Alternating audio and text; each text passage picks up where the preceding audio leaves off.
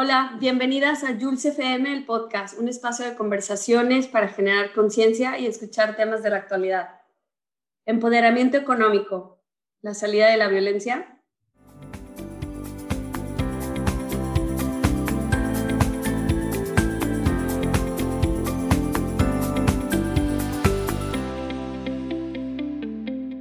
como invitada a Daniela Eugenia Olvera Rosillo, licenciada en Diseño Industrial por la Facultad del Hábitat de la Universidad Autónoma de San Luis Potosí. Tiene un magíster en Cooperación Internacional por la Universidad Complutense de Madrid, diplomada en Políticas Públicas con Perspectiva de Género y maestrante en Estudios de Género, Sociedad y Cultura por la Universidad Pedagógica Nacional, Unidad 241. Daniela es líder de la segunda cohorte de México en la organización internacional Rise Up for Girls, coordinadora de empoderamiento y responsable de la unidad de género del Centro de Justicia para Mujeres del Estado de San Luis Potosí. Y Daniela también es creadora del podcast Feminismo Masticado, no se lo pierdan. Ah, Hola Daniela, ¿cómo estás? Hola Jules, muy bien, muchas gracias por invitarme a tu podcast. Estoy del otro lado y es muy chistoso. Sí, es un honor tenerte aquí como invitada. Ay, muchísimas gracias, un honor para mí también. Gracias, gracias. Oye, a ver, cuéntanos, ¿qué es empoderamiento? ¿Por qué este título de empoderamiento económico, la salida de la violencia? Pues fíjate que eh, empoderamiento es una palabra que escuchamos últimamente mucho, ¿no? Parece que está en todos lados y el que esté en todos lados, tanto es bueno como es malo, porque luego pierde como el sentido y pierde el significado. Y luego se utiliza como para otras cosas, ¿no? Como esa mujer está muy empoderada y en realidad es una mujer toda violenta y, no sé, masculinizada. O ese hombre está muy empoderado y es un hombre que pues siempre tuvo poder y no ocupa tener ni tantito más. o situaciones así. Y el empoderamiento tanto eh, se lo apropia eh, la colectividad feminista, ¿no? el movimiento feminista, tanto también las políticas públicas. Y ahí es cuando yo tengo como mucho ah, issue, porque luego las políticas públicas y el ámbito internacional utilizan esta palabra como para vender la idea de que las mujeres tienen que tener empleos y entrar a las empresas. Y claro que las mujeres tenemos que tener empleos, estar en las empresas, tener representación política y otras tantas cosas, pero la manera no sería vender la idea, ¿no? La manera sería ganar la igualdad. Y bueno, la palabra empoderamiento, eh, Martelena Benier la, rastrea al, al diccionario de Oxford del siglo XVII, o sea, hace ya un montón de tiempo. Y ahí la palabra empoderamiento viene como facultar, habilitar o autorizar. Es decir, como si alguien más nos tuviera que autorizar, ¿no? Como sin quitar esta jerarquización de que hay alguien que te dice, va, si puedes o no puedes. Y justo eh, viene de la palabra en inglés de empower o de empowerment, ¿no? Del sustantivo empowerment. Y pues esto también significa dar poder, conceder a alguien el ejercicio del poder. Y creo que ahí la palabra poder es la que tiene como el problema del empoderamiento. ¿Por qué? Porque el poder ha sido entendido como algo de hombres, ¿no? O como algo incluso de guerra, o como algo opresivo. Y pues la idea del empoderar a mujeres o de que las mujeres empoderen, pues no es una opresión hacia los hombres, ni mucho menos a la gente, ¿no? En general. Más bien, eh, a mí me gusta mucho eh, la autora Naila Kaber. Ella dice, no podemos concebir el empoderamiento sin el desempoderamiento. Es decir, el desempoderamiento desde la idea de haber sido discriminadas, vulneradas, violentadas en alguna esfera de nuestras vidas. Y esa es otra, ¿no? Que las esferas de nuestra vida son demasiadas y no solo es la económica. Es decir, yo puedo tener un trabajo, pero me pudieron haber violentado sexualmente, ¿no? Y la idea no es como, ay, consigues un trabajo y ya todo se corrige. Pues no, porque yo ya tenía el trabajo y mucho menos que si realmente es que necesito un trabajo, yo entre a la lógica capitalista o yo entre a esta lógica masculinizada y que me sigan violentando, ahora no en mi pareja, sino, con, o sea, con mi gente, mi jefe o mis compañeros, ¿no? De, operarios, etc. Entonces, eh, pues desde ahí se rastrea, o sea, empoderamiento se ha utilizado para muchos grupos, grupos vulnerados precisamente, y también incluso, por ejemplo, el movimiento abolicionista, ¿no? El empoderamiento de, de la raza negra, etcétera. o los feminismos negros, que también son súper importantes y valiosos para, para el movimiento feminista.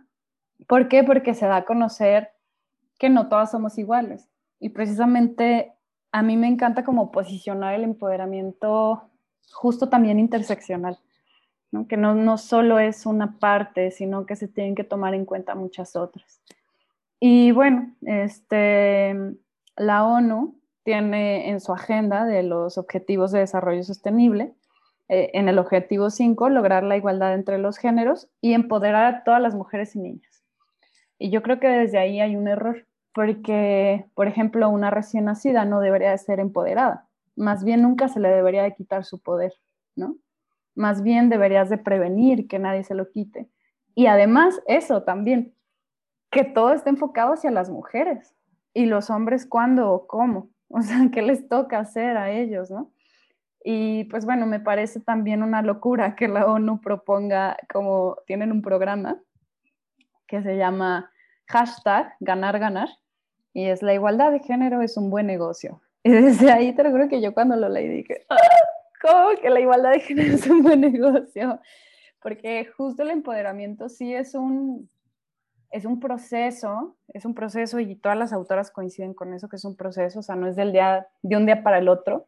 Y sí es para llegar a la igualdad, porque justo hay muchas mujeres que estamos desempoderadas en ciertas esferas, pero no es un negocio, no es un negocio y mucho menos es solo meter a mujeres a las empresas. Y entiendo que lo utilicen como como un eslogan de mercadotecnia totalmente, ¿no? Como para que los empresarios también digan, ay, me conviene porque entonces voy a mejorar mi empresa y va a haber más ganancias y el Producto Interno Bruto va a crecer, porque claro, claro que crece, claro, pero no es la única esfera que se tiene que trabajar y creo que lo más importante también aquí sería, por ejemplo, reconocer los cuidados, que es el trabajo más antiguo y no remunerado y no reconocido en ningún lado, ¿no? Y que es lo que realmente aumentaría más el PIB, por ejemplo. Y pues bueno, por ahí va. Oye, yo volviendo un poquito atrás a lo que dijiste de la, la definición de empoderamiento, yo no me lo había planteado así como dices tú, ¿por qué es como darle algo a alguien que está vulnerable, como dices, a la bebé, a una bebé, a una niña, porque hay que verlo desde esa perspectiva. No lo había, no lo había analizado y es totalmente cierto. O sea, tenemos que ser, no sé ni cómo ponerlo. o sea, tenemos que, ¿cómo podrías usar la palabra o algo alternativo al empoderamiento, o sea, como decirle a la mujer, oye, tú también eres mm, beneficiaria de los derechos o tú también naciste libre y bla, bla, bla, o sea, ¿cómo plantearlo si el empoderamiento a veces podría estar como equivocado, ¿no? El término. Creo que yo sí seguiría utilizando la palabra empoderamiento, o sea, hay muchas bondades en la palabra y en el quehacer, pero creo que la gente y los gobiernos y la ONU misma eh, deberían de generar estrategias distintas, ¿no? O sea, de, hacer más énfasis. Yo lo que he encontrado en mi trabajo, ¿no? Porque además yo llego a la coordinación de empoderamiento y me pongo pues a estudiar qué es empoderamiento, por qué, para qué y demás. Y me topo con esta idea de que a fuerzas tengo que conseguirles trabajo a las mujeres y en realidad es que no todas quieren trabajar o no todas buscan eso. La gran mayoría busca entrar a, talleres, cambiar de conciencia, volverse como más autónomas, resiliencia, y son todas las cosas que también el empoderamiento tiene. El empoderamiento, eh, creo que también por la palabra poder deberíamos desglosar de dónde viene la palabra poder. Y justo em, hay, hay, hay, ciertas maneras de ver el poder, ¿no? O sea, un poder eh, para ser, con otras personas, de liderazgo. Y, y no es el poder, que, que, era lo que te decía, no es el poder que tenemos entendido como sobre otras personas, porque eso no, eso no es empoderamiento. Y justo me decía hace poquito una amiga que ella es eh, maestra, es educadora, y me decía, es que tengo dos grupos, ¿no? Uno de una escuela como muy privilegiada, son niños y niñas de kinder, de como de familia como muy buena y como de clase social alta. Y tengo otro grupo de niñas que tienen 10 a 15 años más o menos y son niñas que están en una casa hogar y que fueron violentadas. Y entonces no sé bien cómo aplicar las cosas, o sea, como la, la perspectiva feminista, porque se me hace como pues como que los niños chiquitos y las niñas chiquitas del kinder no me entienden o como que dicen, ¿por qué me hablas de violencia? ¿No? Si yo, no, entiendo. Y justo es también ahí el problema de eh, mezclar o de no entender que el feminismo y la perspectiva de género, si bien vienen de la misma raíz, son cosas distintas. Es decir, que la perspectiva de género, pues, incluye a todos los géneros, ¿no? A todas las personas, y ver de qué manera, equitativamente, para todas y todos volvemos las cosas iguales. Y la perspectiva feminista, pues es más un lugar de intervención, un lugar más de decir, eh, nos está sucediendo esto, tenemos que cambiarlo. Entonces, desde el feminismo, claro que hay que empoderar a las mujeres, o más bien, me corrijo yo misma, no empoderarlas yo, sino claro que las mujeres se tienen que empoderar, ¿no? Y generar herramientas para cambiar sus condiciones o por lo menos para ser conscientes de cuáles son sus condiciones, que creo que ya el cambio de conciencia es algo bien difícil de hacer porque pues estamos acostumbradas y normalizadas en esta sociedad violenta, pero el cambio de conciencia ya te lleva un paso más adelante para decidir o para tener nuevas situaciones o nuevas relaciones ¿no? en tu vida y no no precisamente las violentas que tenías o que llevabas teniendo. Entonces sí creo que se ha discutido, se ha discutido esta palabra empoderamiento, se ha, utilizado también potenciar, ¿no? Y potenciar, pues es algo más, y es, es algo que también eh, esta Venier dice, que potenciar viene más desde, el, desde una cosa, ¿no? Como de una máquina, como como una cosa, ¿sí? Y, si nos cosificamos, pues todavía está peor. Entonces yo creo más en reivindicar, ¿no? Justo los feminismos lo que han venido haciendo es reivindicar. Por ejemplo, veía un mural de una chica que hizo aquí en el Museo de Arte Contemporáneo y todo el mural estaba pintado de perra, perrita, bitch, ¿no? Y yo al principio dije, ay, ¿por qué pone tanto perra? Y entonces ella decía, hay que reivindicar la palabra perra porque se nos ha dicho que perra está mal, pero porque no es negativo. Perra es algo chido, o sea, que es algo bueno y que eres una mujer chingona, ¿no? Y justo creo que necesitamos apropiarnos de la palabra y decir, no, el empoderamiento no solo es económico y el empoderamiento no es para el PIB, sino que el empoderamiento es como colectivo, ¿no? Porque eso también tiene un gran componente colectivo para cambiar de conciencia, para resistir y no solo resistir, sino cambiar las condiciones en las que vivimos. Qué interesante. Como dices, también lo de perra, me recuerdo, digo, me, me hizo recordar una clase que tuve en, la maestría, que también era como todas las palabras femeninas las tenemos como negativas, ¿no? Como perra, perro está bien. Zorra torra, o sea, y el del hombre siempre es positivo, ¿no? Ahorita no me acuerdo de las demás, pero sí, el lenguaje también construye las realidades y sí pesa mucho, como dices. Y qué, qué padre que hayas visto ese mural, está como loco. Sí, me gusta. sí. Incluso palabras, no sé, o, profesiones, ¿no? Como el chef y la cocinera, ¿no? O el médico y la enfermera, ¿no? o sea, ah, como que, o sea, desprestigian o eh, no sé, pero, ay, se me fue la onda, ya no sé ni qué te iba a decir, pero sí. Ya, así estoy yo. qué bueno que, que, interveniste porque a mí también se me fue. Oye, ¿cómo se llama otra vez esta autora que mencionas? La que rastrea el término es no, la que rastrea el término es Marta Elena Benier y la que dice no se puede eh, o sea, no se puede concebir el empoderamiento sin el desempoderamiento, es Naila Kaber. Y la que menciona también los, los grupos de poderes es Kelly Rowlands, me parece que es ella.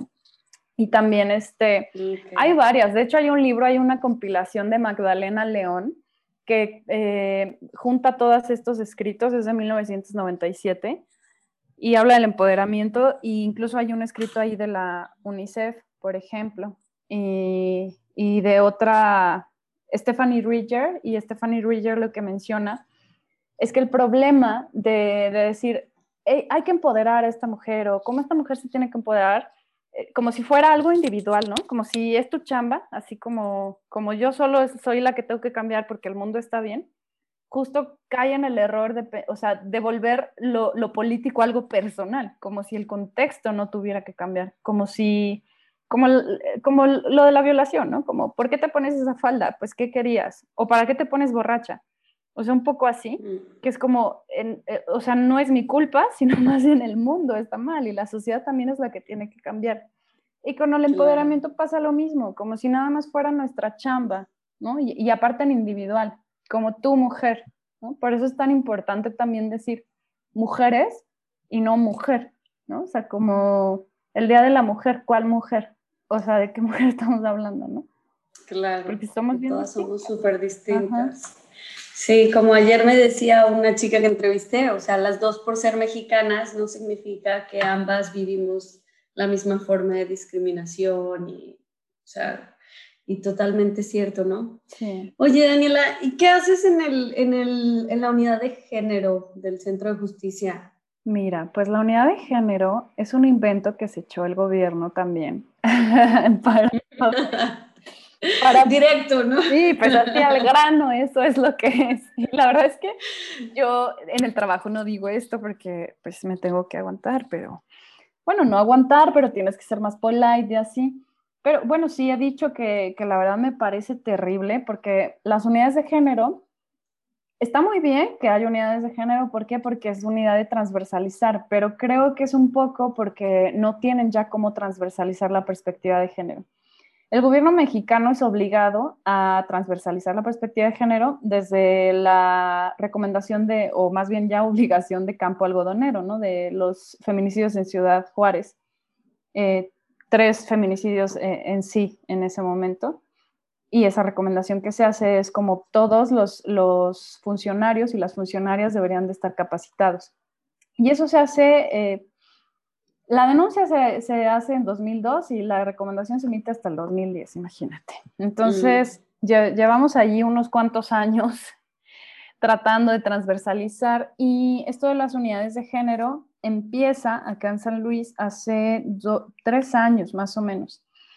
Y unidad, pues, ¿a qué te suena? A varias personas. Pero no, somos una persona, o sea, yo soy una unidad en una institución y yo tengo la suerte que mi institución no es grande y que además eh, tenemos que estar capacitadas en perspectiva de género para la labor que hacemos, que es atender a mujeres que viven violencia. Pero eh, imagínate una institución como la CEGE, ¿no? la Secretaría de Educación, que son muchísima gente, muchísimo administrativo, muchísimo maestro y maestra, o sea, muchísima gente. Y entonces hay una persona que tiene que capacitar a todas esas personas y tiene que, eh, o sea, te encargan hacer como que todos los documentos, ¿no? Tengan perspectiva de género, que todas las estadísticas tengan perspectiva de género, que hagas muchas eh, planificaciones, marco lógico, etcétera. Y todo eso es por honor, ¿no? Y además tienes que tener una coordinación o tienes que tener una jefatura y hacerlo como un cargo honorífico. Es mm. decir, se vuelve a, poner esto de las dos, eh, las dos jornadas laborales y una de gratis. O sea, no se renumera, ¿no? Y además tienes que ser mujer. Y es como mujeres, o sea, ustedes tenían que, querían tener ese espacio, pues ahí está, se los regalamos, pero lo hacen gratis y solas. ¿no? Entonces, mm. es una, es, digo, es una buena intención de, de las mujeres que, que, también han luchado por esto, pero es... es Falta. Yo creo que yo creo que son muchos topes, ¿no? De, todavía los hombres que están ahí, de que no, así no se va a hacer y si quieren, así, sin dinero. Oye, pues pero por ejemplo, ahí llega una mujer, perdón que te interrumpa, llega una mujer que ha sido víctima de violencia o quién los refiere contigo a esa unidad. Más bien lo que pasa es que en otras instituciones, o sea, yo tengo contacto con las chavas, señoras, mujeres que están en las unidades de género de otras instituciones, y me marcan, oye Dani, ¿cómo le hago porque esta señora tiene este problema? Ya les digo, no, pues tienen que venir tal, y sí, eso sí es violencia de género, o déjate contacto con la psicóloga para que le preguntes, o con la abogada, o así. Pero pues sí, en la institución es distinto, ¿no? O sea, en el centro de justicia, pues en realidad eh, llegan, se les hace, o sea, eso ya como del centro se les hace una entrevista, se les trata de dar una atención integral, o sea, hay abogadas, hay psicólogas, hay trabajadoras sociales, está, está también como este apoyo de empoderamiento, de dar talleres, de gestionar algún empleo, alguna beca, etcétera. Pero pues sí, básicamente es, es un poco cómo funciona eso de las unidades de género. Yo he capacitado al, al personal, yo, tanto yo como compañeras, porque se los pido, ¿no? Y además todo es que todo es gratis. O sea, no, no te dan dinero para hacerlo. Entonces, Así están las cosas en el México, ¿verdad? Muy complicadas. Oye, y también algo que sucede con el término género es que la, lo asocia mucha gente con mujer y género es súper amplio, ¿no? O sea, ¿qué pasa con transexuales? O sea, los binarios, o no, ¿cómo es? No binario, queer, todo eso también entra en el género, pero la gente... Exacto digo, nos falta aprender muchas cosas y una de esas es que el género no es, ah, es que es, ayudas a la mujer porque estás en, en la unidad de género, ¿no? Exacto, y es que es eso, de que, o sea, los feminismos nacen de la perspectiva, digo, más bien la perspectiva de género nace de los feminismos, o sea, las primeras que, que empiezan a cuestionarse y a, decir, eh, ¿por qué me tratan distinto? ¿No? Hay algo social que hace que me traten distinto, no es mi cuerpo. Y esto a partir de, que Simón de Beauvoir escribe El segundo sexo, que empiezan como a cuestionarse eso y, luego surge el feminismo radical y toda esta onda de eh, la liberación sexual, etc.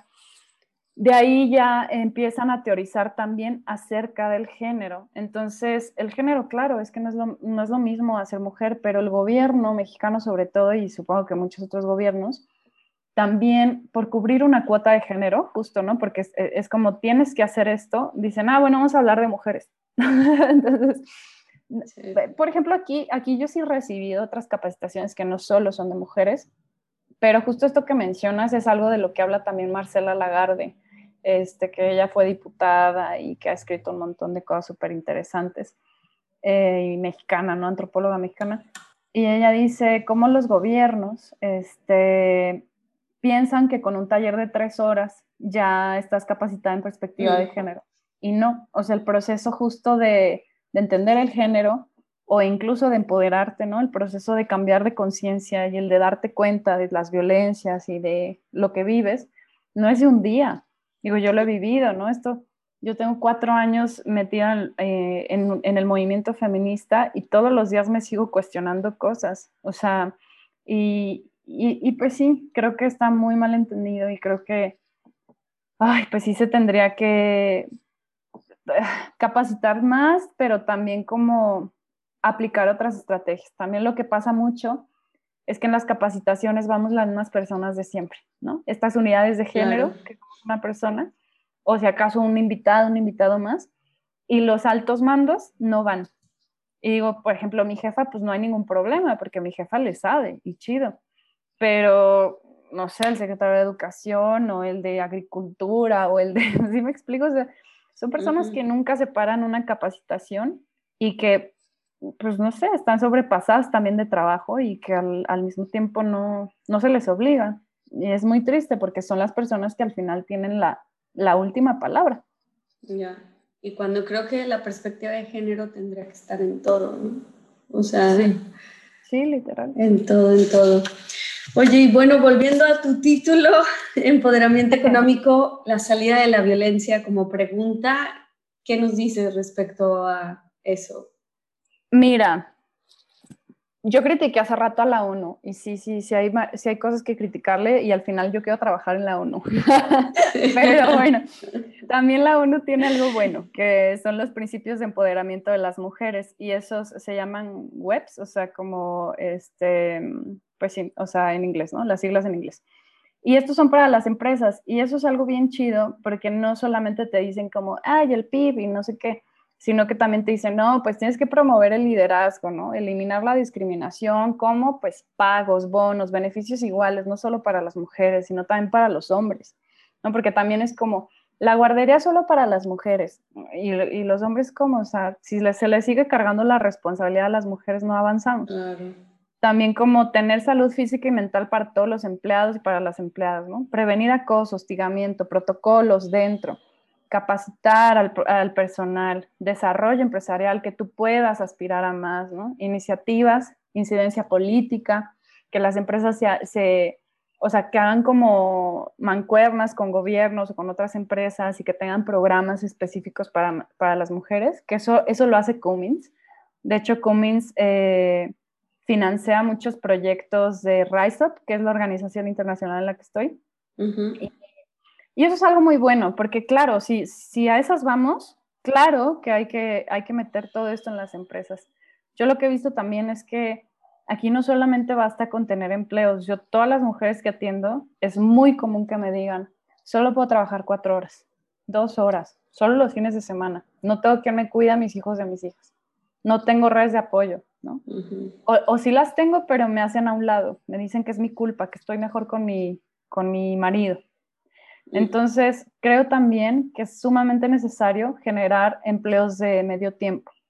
Y eso debería ser y a lo mejor no solo para las madres solteras, sino para madres, padres y tutores solteros, ¿no? Porque pues de alguna manera eh, se tiene que solucionar esto, porque no solo es para ellas, sino que las niñas y los niños se están criando solos. O sea, las hermanas mayores están siendo... Tienen que cuidar. Ajá, cuidadoras de las chicas y los chicos. Y es la niña sola. Y más ahora en pandemia, pues es una locura, ¿no? Entonces, yo sí creo claro que el empoderamiento económico funciona, pero no es la única salida y no es la salida a la violencia. Más bien la salida a la violencia, pues son varias, ¿no? En varios sentidos, en varias esferas. O sea, así como nosotras tenemos nuestra vida, hay una cosa que se llama la rueda de la vida, ¿no? Y entonces son amistades, familia, trabajo, espiritualidad, este, salud, pues en todas esas tendríamos que tener completo esto. Mm. Entonces, de nada sirve yo tener un trabajo si en mi trabajo eh, los horarios laborales van a ser turnos de 12 horas, 16 mm. horas y una locura de cambia, ¿no? Porque todo eso me va a modificar mi vida, hasta mi sueño, hasta mi estado de ánimo. De nada sirve también si, si llego y no hay transporte y entonces tengo que caminar a las 3 de la mañana en, en en la periferia, ¿no? Sola como mujer para llegar al transporte. Claro. O sea, tener, y esto se viene diciendo desde hace años, o sea, guarderías, necesitamos guarderías y en las empresas. Y hay empresas que lo tienen en el mundo, ¿no?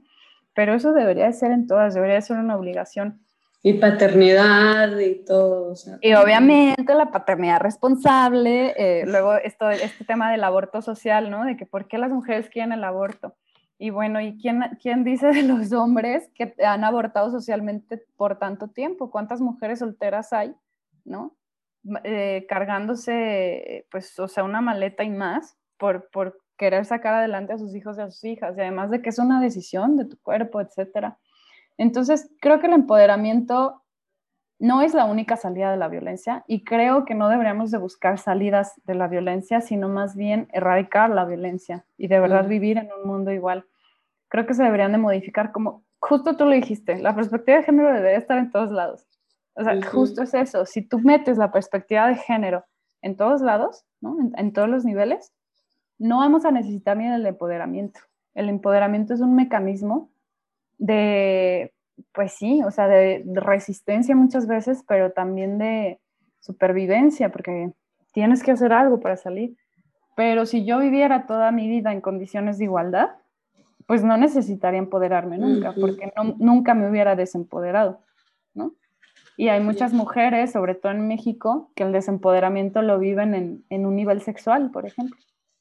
Mm. O sea, o de, pues sí, también de pobreza y demás, pero yo, por ejemplo, a mí, a mí un exnovio me violó y he conocido a muchísima gente que le pasó eso, muchas mujeres, amigas mías, este, feministas, muchas estamos atravesadas por la violencia y tenemos trabajo, ¿no? Y seguimos viviendo violencia muchas veces. Entonces, pues es eso, empezar a ver el empoderamiento más como, como imaginarnos un pie, ¿no? Y que un pedazo es lo económico, pero todo lo demás también se tiene que resolver. y todo influye, sí, todo, ¿no? O sea, no puedes nada más atacar o, o fomentar una parte cuando lo demás está mal, como dices, Exacto. integral. Exacto. Y desde las empresas hacer grandes cambios, digo, esto de los, de los, este, ay, como, como te dije, de los principios, me parecen muy acertados y, y considero que no debería ser una opción, considero que debería ser una obligación y que, o sea, que todas las empresas deberían de tenerlas pero el Estado se hace guaje, ¿no? Como, ah, no es una empresa alemana, yo no me puedo meter ahí. Ah, no, pero si le das todo el territorio y si nos pones la mano de obra súper barata y ahí estamos metidas, metidos medio, la mitad del día, ¿para qué? Al final es una colonización. Claro. Las nuevas formas de colonización, ¿no? Exacto. Pues así está la cosa. Pero bueno, pues ya para concluir, no sé qué mensaje tienes para la, la audiencia el día de hoy. Que ya pues diste muchos mensajes. muy educativo, muy educativo. Yo creo que eh, yo siempre lo que recomiendo es aprender a cuestionarnos todo. Es decir, generarnos una conciencia crítica de todo. O sea, es más, ahorita cuestionenme a mí, ¿no? O sea, como todo lo que escuches, todo lo que veas, sobre todo ahora que están las redes sociales, te llega información así por segundo, cuestionarnos todo, o sea, esto será cierto, ¿por qué dirá esto? Y no irnos luego, luego a la, ah, eso lo dices porque estás tal, ¿no? O sea, no, a ver, ¿por qué está diciendo esto? ¿Y desde dónde viene esta persona? Y bajarnos de nuestros privilegios, porque mucha gente dice, estamos en igualdad y ya votamos, y, ay, güey, yo nunca he tenido ningún problema. Y voltea a un lado y hay muchas mujeres que tienen ese problema. O sea, no porque tú no lo tengas, significa que las demás mujeres no lo estén, o sea, viviendo.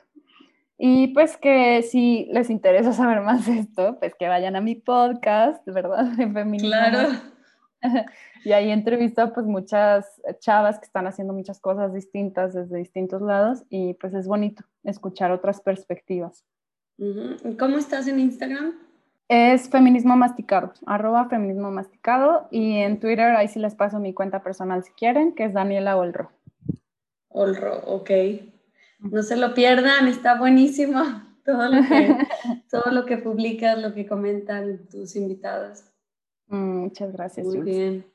Pues muchas gracias por participar y bueno, la igualdad de género no solo es un derecho fundamental, sino que es uno de los fundamentos esenciales para construir un mundo pacífico, próspero y sostenible.